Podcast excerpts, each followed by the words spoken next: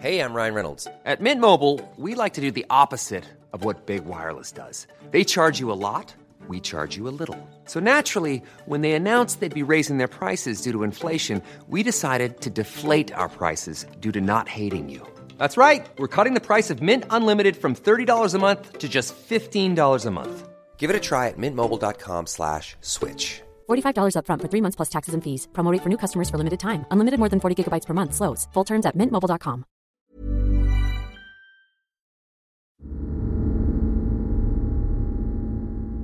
Deja Vu Magandang araw po, Sir Jupiter. Tawagin niyo na lang po akong Ave. Nitong undas, nagbakasyon kami sa Negros Occidental sa lolo at lola ko sa mother side. Yun ang unang beses na pumunta ako na may isip na. Ayon kasi kina mama, pumunta na kami noon sa probinsya pero baby pa raw ako. Pagkababa namin ng sinasakyan ay nakaamoy agad ako ng mabango. Medyo matagal kong inisip kung anong amoy yun hanggang sa maalala kong ito ay bulaklak na rusal. Hindi ako mahilig sa halaman kaya nagulat din si na mama nang magtanong ako kung may rosal ba na tanim sina lola. Sabi nila, mayroon nga raw rosal pero hindi pa ito namumulaklak. Nang sabihin iyon ni Mama at itinuro pa niya kung nasaan ang halaman, parang naalala ko na nangyari na yun dati. Deja vu. Hindi ko matukoy kung napanaginipan ko ba ang eksenang ito, ngunit pakiramdam ko'y talagang nangyari na ito noon. Nawala ako sa malalim na pag-iisip nang salubungin kami ni Lola Candy at Lolo Jose. Halatang natigilan bigla si Lola Candy nang makita ako kahit si Lolo Jose ay iba rin ang naging reaksyon niya. Narinig kong napadyos mio pa si Lola habang nakatingin sa akin. Nakikita ko sa mga mata niya na nag-aalangan siyang lumapit sa akin. Pero napawi agad yun nang sabihin ni Mama na ako si Ave na karga-karga niya noon. Ngayon ay dalaga na at malapit nang mapag-iwanan ng panahon. Pabirong sabi ni Mama na medyo ikinahiya ko.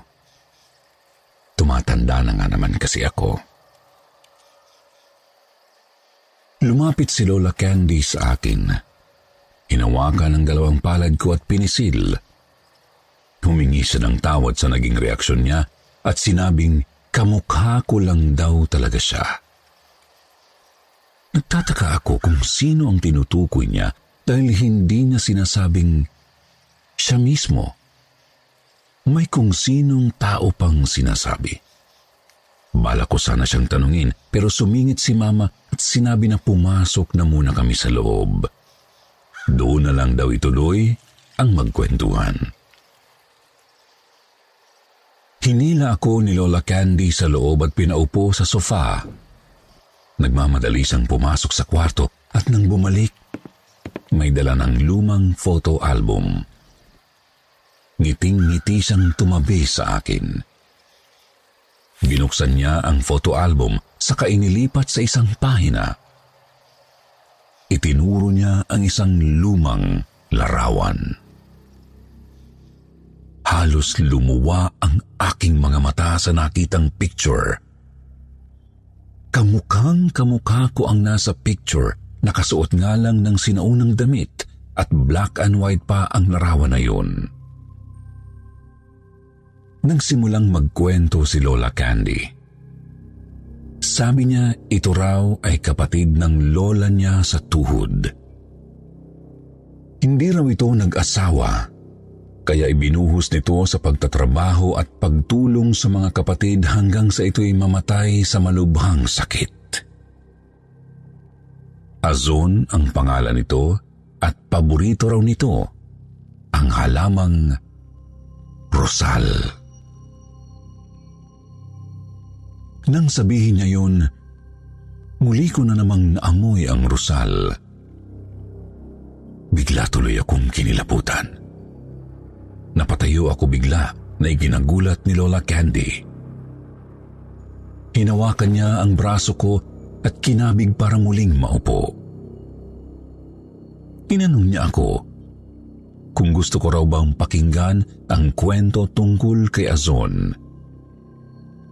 Dahil nahihiya ako kay Lola, tumango na lang ako kahit parang kinikilabutan ako. Si Lola Azon daw ay pangalawa sa anim na magkakapatid. Sa kanilang anim, ito raw ang laging swerte. Tanging ito lang ang nakapagtapos sa pag-aaral at nakapagtrabaho. Ngunit bigla na lang itong nagkasakit ng malubha na hindi matukoy ng mga doktor kung ano. Naging usap-usapan daw noon na inialay si Lola Azon sa demonyo kapalit ng magandang kapalaran at kayamanan na paghahatian lamang ng mga kapatid nito. Ang iba na may sinabing nakulam ito. Baka raw may nainggit sa kanya kaya binigyan ng malubhang sakit. Habang sinasalaysay ni Lola Candy ang mga yun, bigla na lang napatulo ang mga luha ko nang hindi ko alam kung bakit. Pero pakiramdam ko ay hindi yun ang rason kung bakit namatay si Lola Azon. Tumingin sa akin si Lola Candy at nagtanong kung bakit daw ako umiiyak. Umiling ako at sinabing, Wala po Lola. Hindi ko rin alam at hindi ko rin maipaliwanag ng mga sandaling iyon kung bakit ang bigat-bigat ng pakiramdam ko. Na parang gusto kong umiyak dahil sa sobrang lungkot. Nagpatuloy si Lola sa pagkikwento. Sabi niya, ang totoong sekreto raw ni Lola Azon ay anak ito ng engkanto. Napanganga ako sa sinabi ni Lola Candy. Akala ko ay nagbibiro lang siya. Pero napakaseryoso niyang nakatitig sa akin nang sabihin niyon. Halos pabulong pa ang pagkakasabi niya na parabang ayaw iparinig sa iba. Ang sabi pa niya, ang nanay raw ni Lola Asun ay hinalay ng hari ng mga engkanto. Habang nagkikwento sa akin si Lola, ay naamoy ko na naman ang halimuyak ng rosal. Mas matapang na ang amoy nito. Naduduwal na nga ako sa amoy dahil parang babaliktad na ang sikmura ko ay agad akong napatakbo sa banyo. Habang nasa banyo ako ay natanong ko ang sarili ko kung paano ko nalaman kung nasaan ang banyo. Basta tumakbo ako na parabang alam ko na doon nga ang banyo ni na Lola.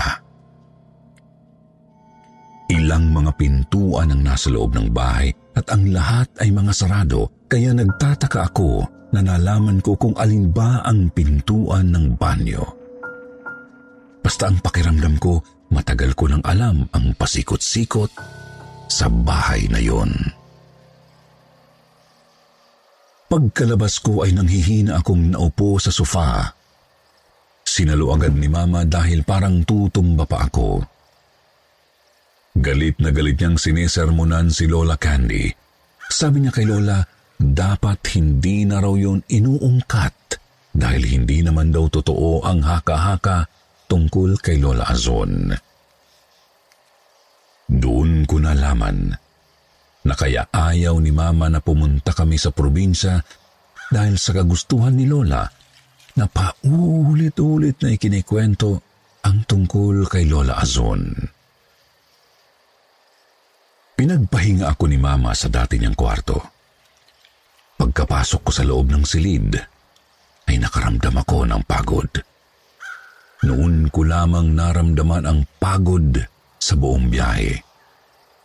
Kaya nakaidlip ako pagkahiga sa kama. Nagising ako nang maamoy ko na naman ang mabangong halimuyak ng rosal na sumasama sa hangin. Parang sinasadyang dalahin ng hangin ang amoy na yun papunta sa akin. Nanunuot ang amoy ng halaman sa ilong ko. Nang imulat ko ang mga mata, ay nakita ko ang isang babae na nakatayo sa gilid ng kama. Nakatungay siya sa bintana. Nakasuot siya ng puti at mahabang kamison. Nakatalikod siya sa akin at tinatamaan ang mukha niya ng kurtinang sumasayaw dahil sa hangin. Umihimig siya na parang kinakantahan ako. Nagtataka nga ako kung bakit parang alam ko ang kanyang kinakanta kahit ngayon ko lang naman yun narinig. Maya-maya pa ay tumigil siya sa pagkanta. Kaya tinanong ko kung sino siya at bakit siya nasa kwarto ni Mama. Tinanong ko na rin kung paano siyang nakapasok ng bahay. Binalot kami ng ilang segundong katahimikan bago siya marahang humarap sa akin. Bigla akong nanginig nang makita ang mukha niyang walang mga mata. Lumapit siya sa akin kaya napagapang akong palayo sa kanya. Pero sumampa rin siya sa kama at unti-unting lumapit sa akin. Humihimig siya habang palapit ng palapit. Itinukod ko ang paa sa tiyan niya pero nang hina ako kasi lumubog lang ang paa ko sa sikmura niya para itong malambot na putik. Nagawa niyang ipantay ang mukha niya sa akin kaya napasigaw na ako kahit siya ay sumigaw na rin. Nakita ko tuloy ang loob ng bibig niya na mistulang butas na walang hanggan. Wala siyang dila, ngipin at ngalangala. Mas lalo akong napasigaw. Basta butas lang na sobrang itim at parang napakalalim. Kinilabutan ako nang magsalita siya. Sabi niya, dapat daw ay hindi na ako bumalik pa. Huwag daw akong sumama kapag yayain niya ako. Huwag ko raw kukunin ang mga inaalok niya. Huwag daw akong mahuhulog sa mga patibong niya. Sumigaw na ako dahil sa takot. Napapikit ako dahil natatakot akong baka saktan niya ako. Hanggang sa may humawak sa akin at lalo akong sumigaw.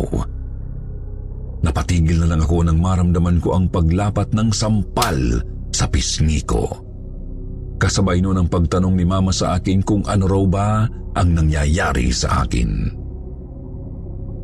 Takot na takot akong yumakap kay Mama pagkatapos ay ikinwento ko ang nangyari.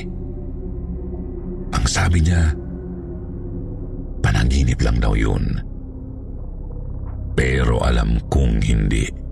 Gising ako nang mangyari yun. Pero hindi ko naman mapapatunayan kay Mama. Hindi ko sila mapapaniwala sa naranasan ko. Pero dahil sa nangyari sa akin, ay biglang naghanda si Mama para umuwi kami ng Manila. Ayaw pa sana kaming pauwiin ni na Lola Candy, ngunit mainam daw na huwag nang babalik sa Negros at sila na lang daw ang dadalaw sa Manila sa Pasko. Dahil malapit na rin naman ito. Pumayag naman si Mama sa sinabi ni Lola. Pagkalabas namin ng bahay, maitim na ang mga ulap sa langit. Nagbabadya ito ng ulan. Naamoy ko na naman ang halimuyak ng rosal. Masakit na ito sa ilong at nahihirapan na akong huminga. Naubo ako dahil para talaga akong sinasakal. Spring is my favorite time to start a new workout routine. With the weather warming up, it feels easier to get into the rhythm of things. Whether you have 20 minutes or an hour for a Pilates class or outdoor guided walk, Peloton has everything you need to help you get going. Get a head start on summer with Peloton at onepeloton.com. Hey there, it's Michelle Norris. I'm host of a podcast called Your Mama's Kitchen. When I travel, I'm usually looking for a way to find a taste of home when I'm not at home. And one of the things I love to do when I am at home is entertain. And Airbnb allows me to do that. When I was in California recently, I rented a house that had a great kitchen. And when we were sitting around the table, we're all thinking, we're in someone else's house. Someone could be in all of our homes as well. If you have a home, but you're not always at home, you have an Airbnb. Your home might be worth more than you think. Find out how much at airbnb.com/slash host. Bumalik kami sa loob ng bahay dahil sumama ang pakiramdam ko. Pagkapasok na pagkapasok sa loob ng bahay ay nakahinga ako ng maayos kahit naaamoy ko pa rin ang halimuyak ng rosal. Kasabay niyon ay ang sunod-sunod na mga pagkatok sa pinto. Nang tanungin ni Mama kung sino yun ay hindi ito sumagot at patuloy lang ito sa pagkatok. Dahil doon ay minura ito ni Mama, ani ay hindi raw ito imbitado sa loob ng bahay at kahit sa ang bahay na naroon ako. Hinding hindi raw ito makakapasok. Dahil doon ay naging agresibo ang kumakatok, kinakalabog na nito ang pinto. Parang sinisira para mabuksan. Mas inasar pa ito ni Mama. Mga pangit at mukhang unggoy lang daw ang pwedeng kumatok sa pinto ng bahay. Pagkasabi niya noon, imalang agad na tumigil ang pagkatok nito. Maya-maya pa ay naubo ulit ako dahil sa tindi ng amoy ng rosal. Para na naman akong nasasakal sa amoy nito. Kasabay din yun ang pagsasalita ng nasa labas na ibigay na raw ako sa kanila. Doon na ako mas kinilabutan dahil sumasagot na ang nasa labas ng bahay. Mas minura pa ito ni Mama ng malulutong. Naiinis na rin si Mama. Nilapitan naman ako ni Lola Candy. Maya-maya ay lumapit din si Lolo Jose sa akin. May hawak siyang brown na dahon. Sabi niya, tabako raw yun. Sisilaban daw niya yun para labanan ang mabangong amoy kaya napagtanto kong naamoy rin pala nila ang rosal. Epektibo ang ginawang pagsisindi ni Lolo Jose ng tabako. Natatalo na nga nito ang mabangong amoy at nakakahinga na ako ng maluwag. Pero inuubo naman dahil sa usok ng tabako. Sa kabila ng pag-ubo ko ay tinanong ko si Lola Candy kung bakit parang pinapatay naman ata ako ng mga nasa labas. Bakit hindi na lang ako dakpin at kunin? Sabi ni Lola Candy, ang gusto raw ng mga ito ay espiritu akong makuha. Kaya ginagamit nila ang amoy ng rosal para hindi ako makahinga. Ganoon daw ang ginawa nila kay Lola Ason noon. Nanginig ang buong katawan ko sa sagot ni Lola Candy. Hindi ko lubos akalain na aabot sa kamatayan ko kapag hindi sila tumigil. Nawawalan na ako ng pag-asa dahil sa takot ko. Pakiramdam ko ay hindi ako makakalabas ng buhay sa bahay ni na Lola. Gusto ko nang umuwi. Sakalang tumigil ang panggagambala ng nilalang sa labas ng bahay nang bumuhos na ang malakas na ulan hindi na rin kami nakaluwas ni Mama. Habang nasa hapagkainan ay nag-uusap sila kung saan ako dadalhin para ipatawas kinabukasan. Hindi raw maaaring hindi ako dalhin doon dahil susundan at susundan pa rin daw nila ako kasi kamukha ko si Lola Azon. Dahil naumay na ako sa usapan nila tungkol kay Lola Azun, pumunta na lang ako sa banyo para maghilamos. Pinuno ko ng tubig ang plangganita, saka ko inilublob ang mukha roon. Pagkalublob ay iminulat ko ang mga mata sa tubig. Ginagawa ko talaga ang ganoon para mahugasan ng tubig ang mata ko. Pero napaahon ako nang makakita ng mukha. Napasigaw ako at natarantang lumabas ng banyo. Agad naman akong tinakbo ni Mama at tinanong kung bakit ako sumisigaw.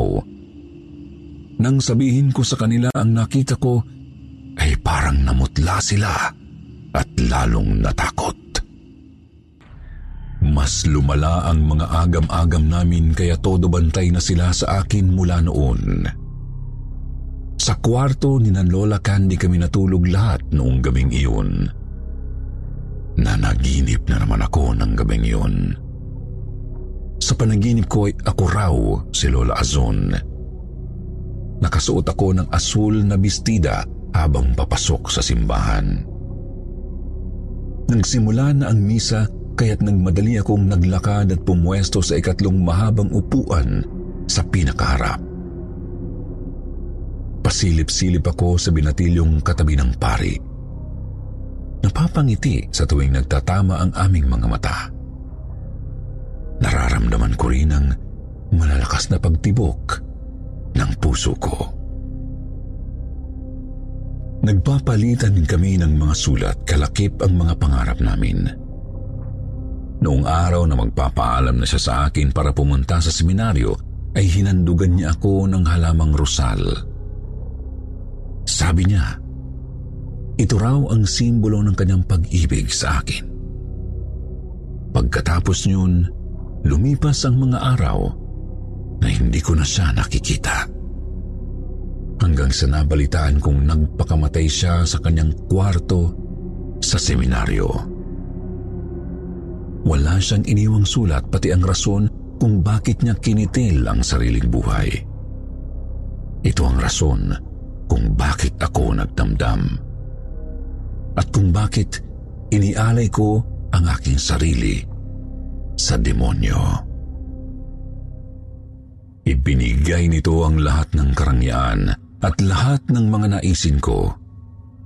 Ngunit unti-unti nitong kinukuha ang aking kalusugan at ang aking katawan. Hindi ako nagsisisi dahil sa wakas, makakapiling ko na ang aking mahal na naghihintay sa kadiliman. Nagising ako sa mga katok sa pintuan. Tumayo ako at marahang lumabas ng kwarto ni na Lola Candy. Naaamoy ko na naman ang halimuyak ng rosal. Pumunta ako sa kusina at kumuha ng kutsilyo bago dumiretso sa pinto. Ang mga katok ay sunod-sunod at palakas ng palakas. Huminga ako ng malalim bago buksan ng pinto. Pagbukas ko ay sumalubong sa akin ang isang lalaki. Ngumiti ito sa akin. Ngumiti rin ako sa kanya. Inilahan niya ang kanyang kamay sa akin sabay sabing, Tayo na mahal. Tinanggap ko ang kanyang kamay at nagpatianod. Lumabas ako at sinundan siya hanggang sa matapat kaming dalawa sa puno ng rosal. Itinuro niya ito sa akin, kaya sinundan ko naman ito. Muli akong naiyak pagkakita niyon. Inilabas ko ang kutsilyong itinago ko sa aking likuran at walang habas na pinagtataga ang puno ng rosal. Kada saksak ko ay humihiyaw ang lalaki mula sa sakit na nararamdaman dulot ng pagtatabas ko sa halaman. Maya-maya ay naramdaman ko sina Lola na tumabi sa akin. Pilit akong pinipigilan ni Mama sa ginagawa ko pero sabi ko yun lang ang paraan para mawala na ang koneksyon ni Naason at ang nilalang na siyang sumusundo sa akin. Yun lang ang paraan para hindi na ako gambalain ng demonyong yun. walang ano-ano ay isang malakas na pagtaga ng palakol na agad ikinatumba ng puno ng rosal. Nang tingnan namin kung saan yun galing, si Lolo Jose pala. Nang bumagsak ang rosal, parang nawala bigla ang amoy na kumakalat sa paligid. Tinanong nila ako kung paano ko nalaman na yun ang magiging katapusan ng kababalaghang nangyari kay Lola Azon. Ikinwento ko naman sa kanila ang naging panaginip ko. At naisip ko na matatapos lang yun kapag naputol ang koneksyon nilang dalawa. Parang ipinakita sa akin ni Lola Azon ang mga nangyari sa kanila sa aking panaginip. Sinasabi niya na tulungan ko siyang matapos na ang lahat. Parang gusto na niyang magpahinga pero dahil sa koneksyon nila sa isa't isa na hindi maputol-putol, hindi magawa ni Lola Anson na makatawid ng matiwasay. Habang nasa bahay ako ni na Lola Candy, palagi akong nananaginip tuwing ako ay makakatulog.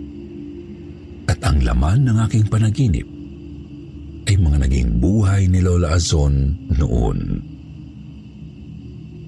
Dahil nga siguro kamukha ko siya, kaya parang magkarugtong ang buhay naming dalawa. Kaya rin siguro sa akin siya nagpaparamdam para humingi ng tulong.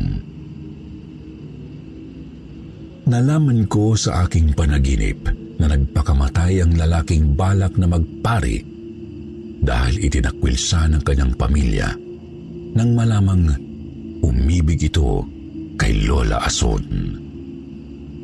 Tinanggalan nila ito ng karapatang pumili para sa sarili dahil ang kaakibat na kahihinatnan kapag pinili nito si Lola Azon ay kahihiyan ng kanilang pamilya. Pagkawala ng puri at naniniwala ang pamilya ng lalaki na mawawala ang pagpapala ng Diyos sa kanilang angkan. Yun din ang dahilan kaya ito nagpakamatay. Parang ayaw ni Lola Azon na mapahamak ako kaya nagbabala siya sa akin. Dahil hindi na ang lalaking kanyang minahal ang sumusundo sa akin kundi isa na itong demonyo. Nilamon ng galit ang kanyang espiritu. Hindi na muna kami umuwi ni Mama sa Manila, Sir Jupiter, at in-enjoy muna ang natitirang araw ng aming bakasyon sa Negros. Nakikita ko pa rin minsan si Minandro, ang lalaking minahal ni Lola Azon mula sa gilid ng aking mga mata. Pero hindi na siya makalapit sa akin. Hindi ko na napapanaginipan si Lola Azon. Siguro natahimik na siya. Pero si Minandro, nandyan lang sa paligid. Hindi ko alam pero nabuksan po ang aking third eye matapos kong maranasan ang mga pangyayaring yun. Pero hindi pa naman ganoon kalinaw ang aking mga nakikita. Madalas ay nakakarinig lang ako. Pero ewan ko kung bakit ang lalaking yun ay nakikita ko at nararamdaman sa paligid. Mayroon din ba kayong ganitong karanasan? Yung napapanaginipan ninyo ang nakaraan? Na para bang ang nangyayari sa kasalukuyan ay parang deja vu sa ating buhay? Sino dito ang naniniwala o nakakaranas ng deja vu kagaya ng naranasan ko?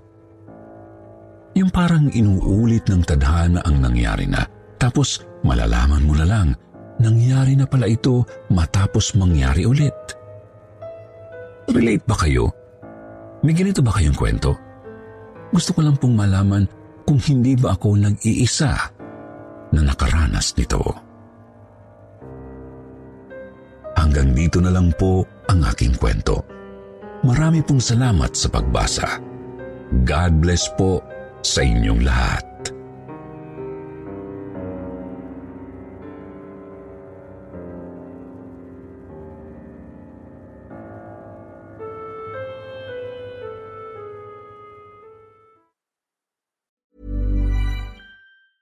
Planning for your next trip? Elevate your travel style with Quince. Quince has all the jet setting essentials you'll want for your next getaway, like European linen premium luggage options, buttery soft Italian leather bags, and so much more. And is all priced at 50 to 80% less than similar brands. Plus, Quince only works with factories that use safe and ethical manufacturing practices. Pack your bags with high-quality essentials you'll be wearing for vacations to come with Quince. Go to quince.com/pack for free shipping and 365-day returns.